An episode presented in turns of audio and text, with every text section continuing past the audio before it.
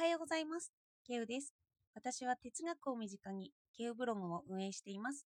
主にツイッターで活動しています。今日もランニングを25分ほどしてきました。何か考えが降ってくるのを期待しながら走るのは楽しいです。疲れてきた頃にふと思いつきます。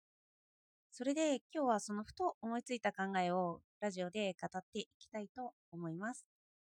それは性悪説と性善説ですね。どうかお付き合いください。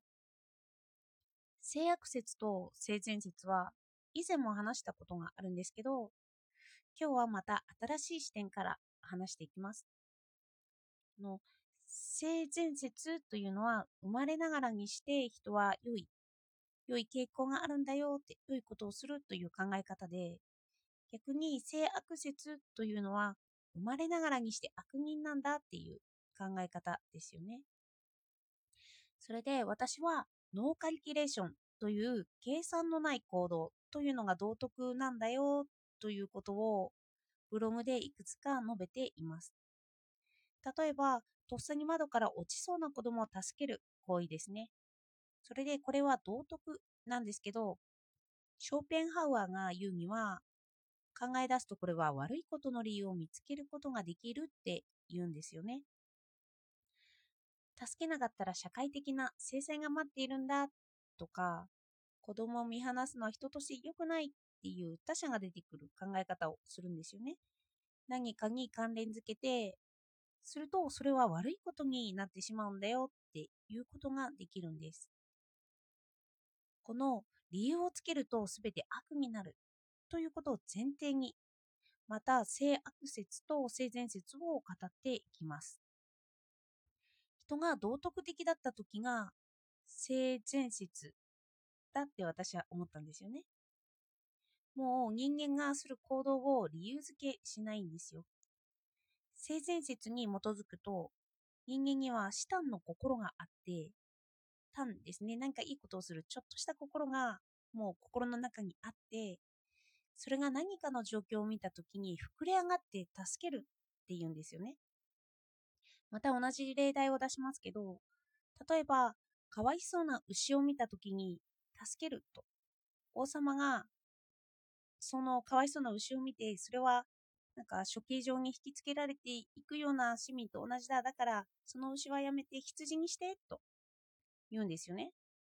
そこには心の中のちょっとした単があって、それが膨れ上がって助けるに至るんだって、そういうふうに王様の弁明をする賢者は話します。だからこの行為は道徳的なんですよね。道徳に説明は求めません。の単があったから助けるという行為を示すんですよね。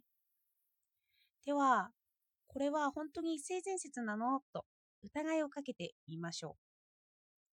先ほどの例で言えば、道徳って疑えば悪い面が見えてくるんですよね。ちょっと悪い面を思い浮かべてみてください。悪い面見えましたか？そうなんですよね。これは牛を助けた王様が代わりに羊でいいじゃんって言ったんですよね。ということは、羊はどうなの？となりますよね。他の賢者が言うには、羊がかわいそうな場面を王様は見ていないと。だから道徳心は出てきていないんだって語ることができるんですよね。で、性善説にとってはこの説明でいいかもしれないんですけど、性悪説に立った時には、これって差別的なんじゃないのって思いませんか？王様がとっさに取った行動も考え出すことによって悪くなるんですよね。私はここにおいて性悪説になるんじゃないかって思いました。つまり、考えないと性善説。考えると性悪説なんですよね。それで私の話に戻ると、私は幼い頃から悪に惹かれやすいんですよね。まあ、どんな悪かっていうと、漫画のキャラだったりの悪い面とか、物語とかのキャラの悪い面だとか、人間だものと言えるような場面に心が惹かれるんですよ。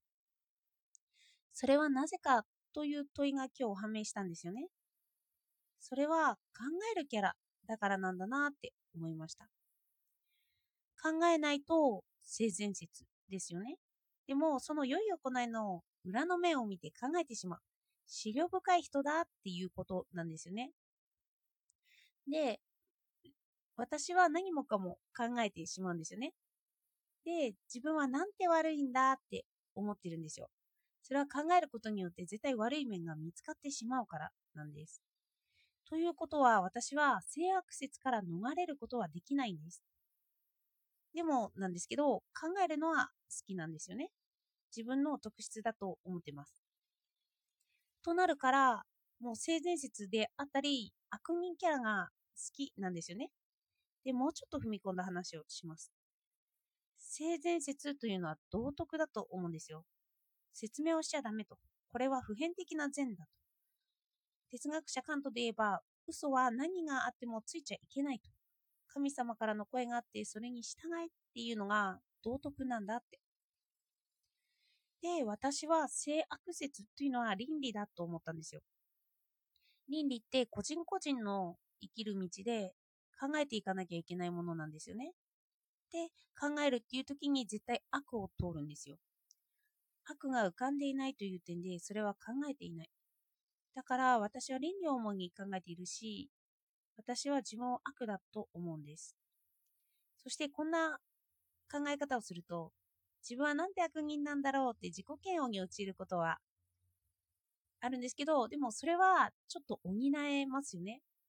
例えば私はいい人と言っている人に対しては、それはあなたが自分のことを考えたことがないんじゃないのって批判を浴びせちゃうことができるんですよね。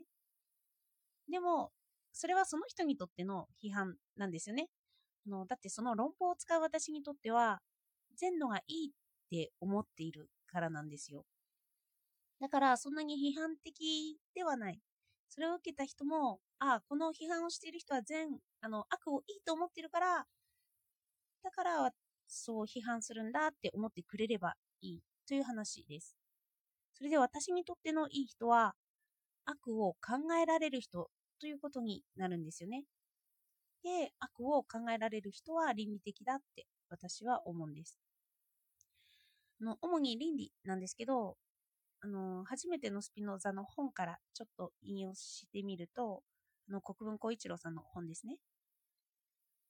道徳が超越的な価値や判断基準を上から押し付けているものだとすれば、倫理というのは自分がいる場所に根ざして生き方を考えていくことだと定義しています。